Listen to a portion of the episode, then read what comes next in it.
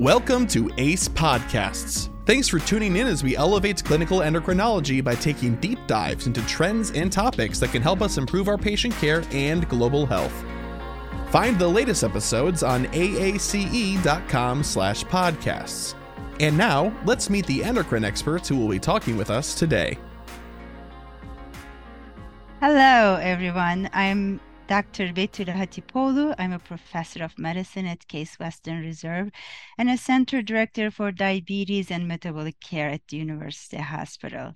Today, I have the pleasure to host one of my long, long-loved colleague, Doctor Sangeeta Kashyap. She serves as assistant chief of clinical affairs at Weill Cornell Medicine, New York-Presbyterian, where she directs clinical activities in endocrinology and oversees and mentors junior faculty in clinical research programs.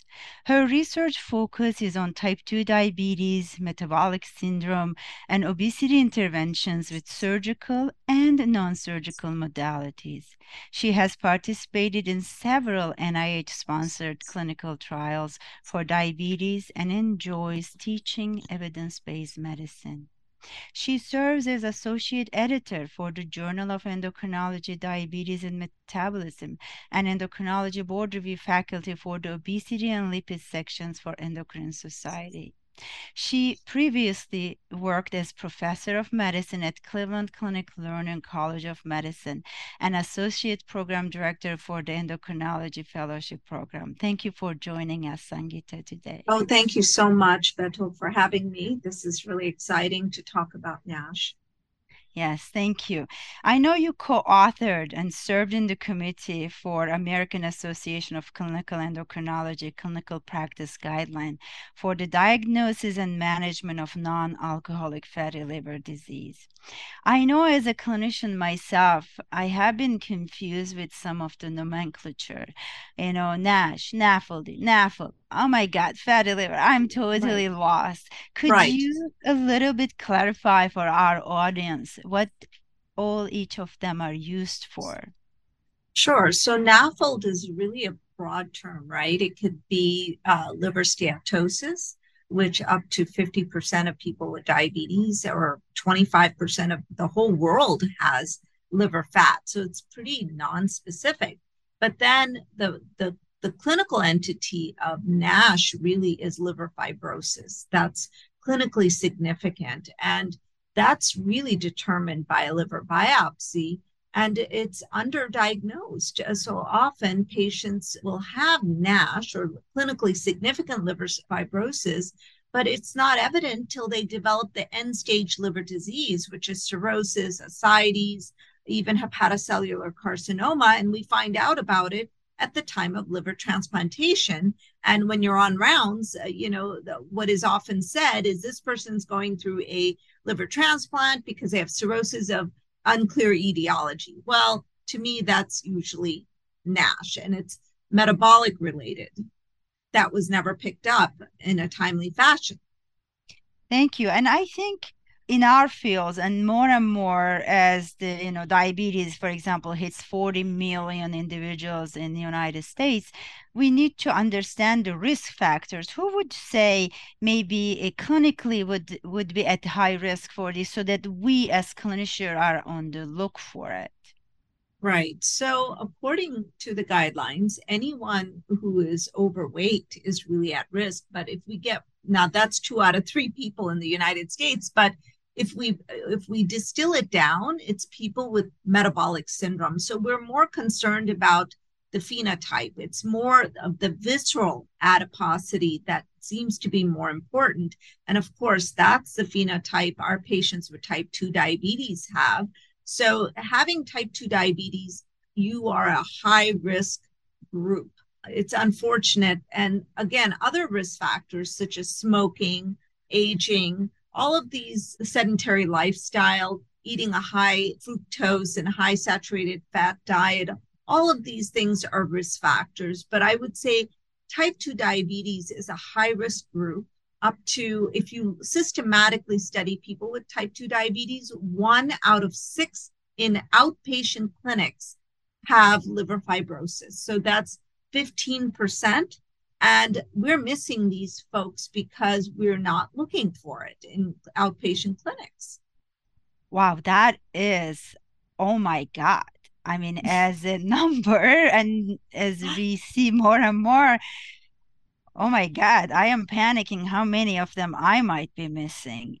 Because I think until perhaps recently, there wasn't any emphasis or education about how we can catch these people, right? How can we diagnose them? What can we do from maybe calculating a score to a biopsy? There's all variety of things as clinicians we can offer, but we weren't maybe taught that intensely, or we just didn't know. Can you enlighten us? Can you let us know what would you suggest all our listeners? How can they actually catch on time?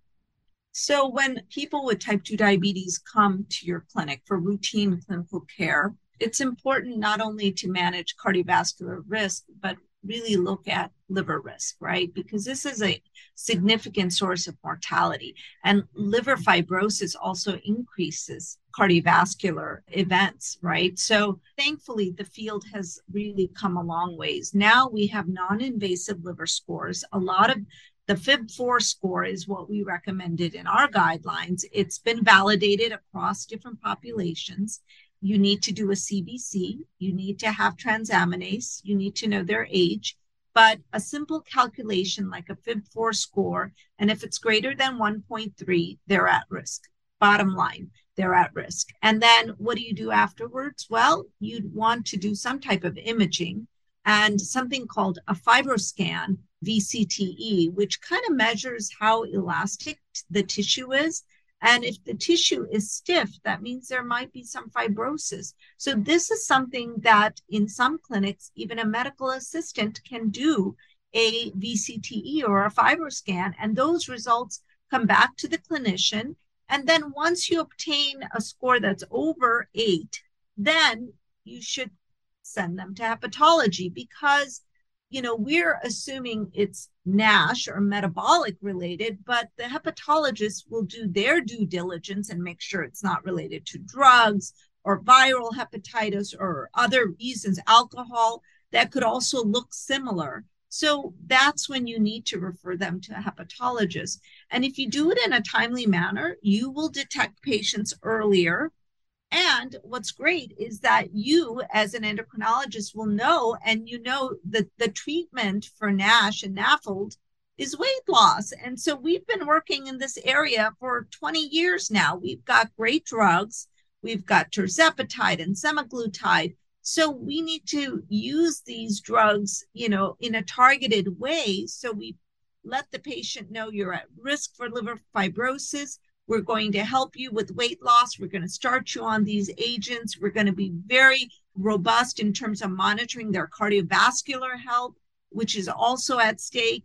And so I think the more you educate the patient, they feel more confident that, you know, you're doing everything you can to protect them from diabetes. This is wonderful. And I know that you just brought it smoothly to this topic. So what do we do to help them? How can we indeed reverse, perhaps, if there is a chance to, once this uh, fat accumulation starts damaging the liver? Can you let us know a little bit about the exercise as well as a better diet between all those diets that everyone talks about?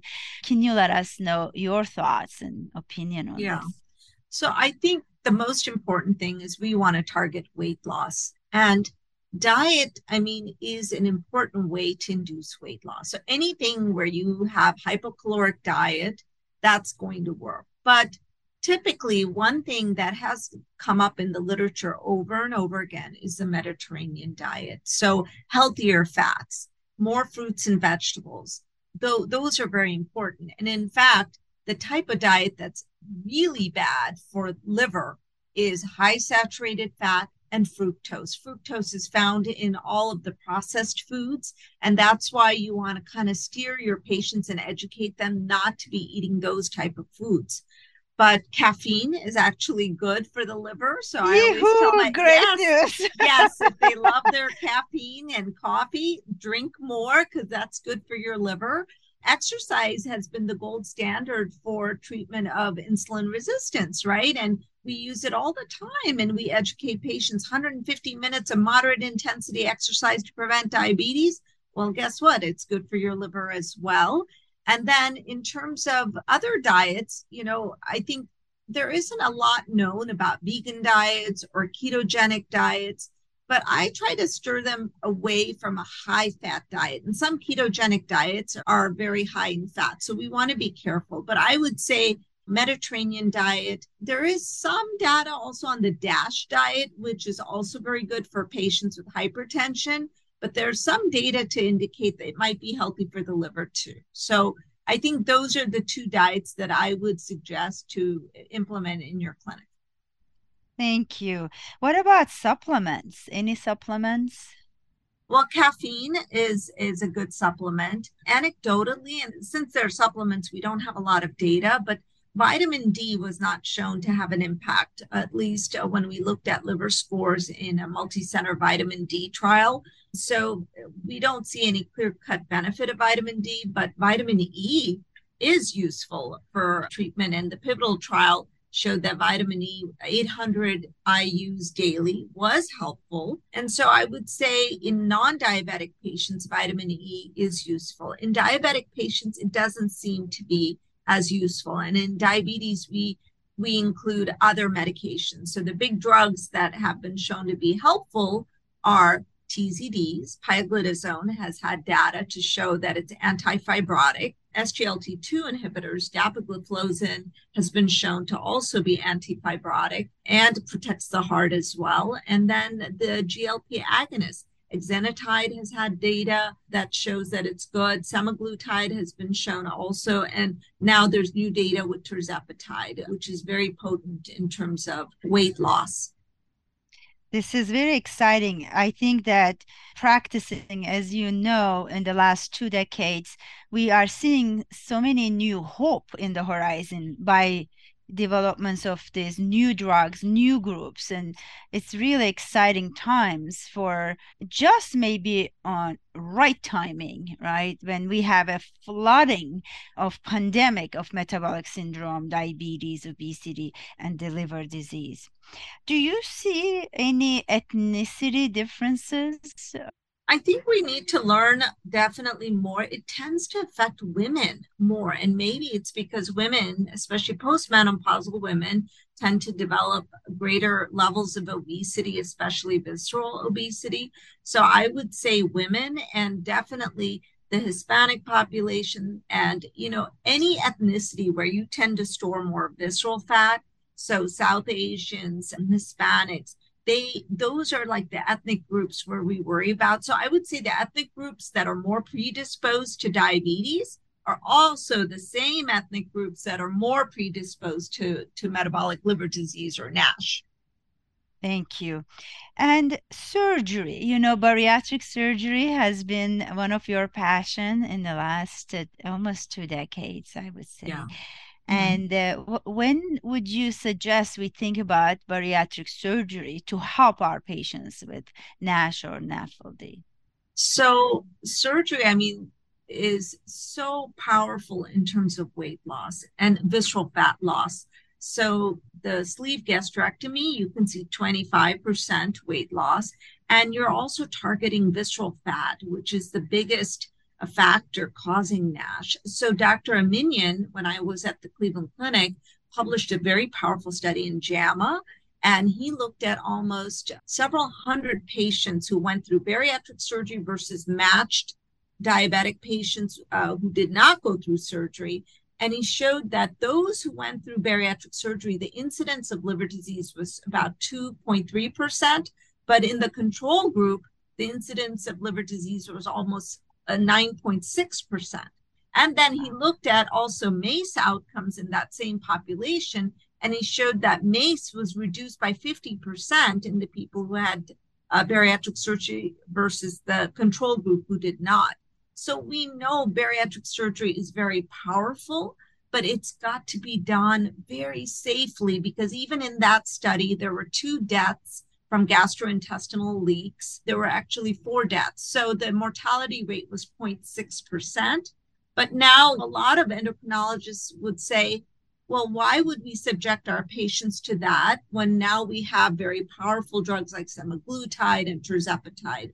So I think this is where the field is. And I think everyone's opinion is very valid because it's up to the patient what they would like. I think if the, you as an endocrinologist have to assess their risk based on their obesity and comorbidities and say, I really think this would be a better way for you to go, or let's do medications for at least a certain amount of time, and then consider surgery as an option. But surgery, we know, is very effective. Thank you. And wouldn't you agree that when someone has diabetes diagnosis, we have less difficulty to access these drugs that are very potent and helpful to our patients? However, the group that doesn't have a diagnosis of diabetes, how, and they still go ahead and suffer the cardiometabolic risk, maybe that group where we don't have an indication yet of tirzepatide, for example, for weight loss management as of today, maybe a bariatric surgery should be top on the list to help these patients. Yeah, I think that's a great point, because it's hard to give these patients Uh, well, uh, Wegovy or semaglutide is approved, right? But how many patients can afford that? And then to c- sustain that level of treatment is very hard, right? You have to have good insurance. You've got to have a motivated patient who's going to take the weekly injection and stick with the program and show up for follow-up visits. And in some cases, surgery might be a better idea, because once you do the intervention, the durability of the weight loss is there for many years. So as long as you provide some support to the patient, I think the weight loss, which is the biggest thing that we're targeting for these patients, is there. Thank you. And I wonder if you have a favorite exercise that you recommend to your patients.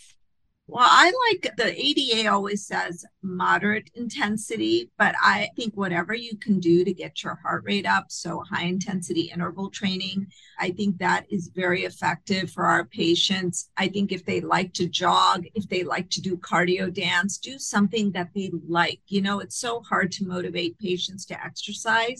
So I feel like find out what they like to do and then try to kind of encourage that, whether they like to dance or find out what they used to. A lot of patients, you know, are very active younger in their life. And then as they get older, it falls away. And so you try to ask them, well, what did you like doing when you were growing up? Did you play something in school or in college? And do you think you could do that again? And I would say whatever they can do, because people who exercise tend to eat better, right? They're not going to play two hours of tennis and then go eat a donut. I'll tell you, that will not happen. So I think whatever we can do to help them find what they like to do, what they're able to do, just to encourage them. I know you love tennis, right? Yeah. That's yeah. Wonderful. I mean, and I love Zumba. I love cardio dance. And so you have to switch it up, but I think you have to motivate your patients to keep pushing themselves physically and see what they like to do. Wonderful. And I think we are coming to the end of our podcast. Any pearls, wisdom that you want to uh, tell our listeners before we end our podcast today? I just think liver disease is such an important comorbidity for diabetes. And the, the earlier we know, the better it is for the patient. We need to, as clinicians, have a systematic approach. A systematic approach, just like we assess cardiovascular risk, we check microalbuminuria, we need to check F I B four. So please, it's put it as part of your diabetes template. Start calculating it routinely. You'd be surprised how many people have a F I B four over one point three. So please start doing it and get more comfortable in your practice. Thank you so much. It has been a true pleasure having you today in our podcast. And if anyone needs to reach us, they can do it through our A C E website under the cardiometabolic disease. Thank you for joining. Thank you. This was a great conversation. Thanks for listening to another great A C E podcast. Join us for another episode at A A C E dot com slash podcasts and help us in our mission to elevate clinical endocrinology. Together, we are A C E.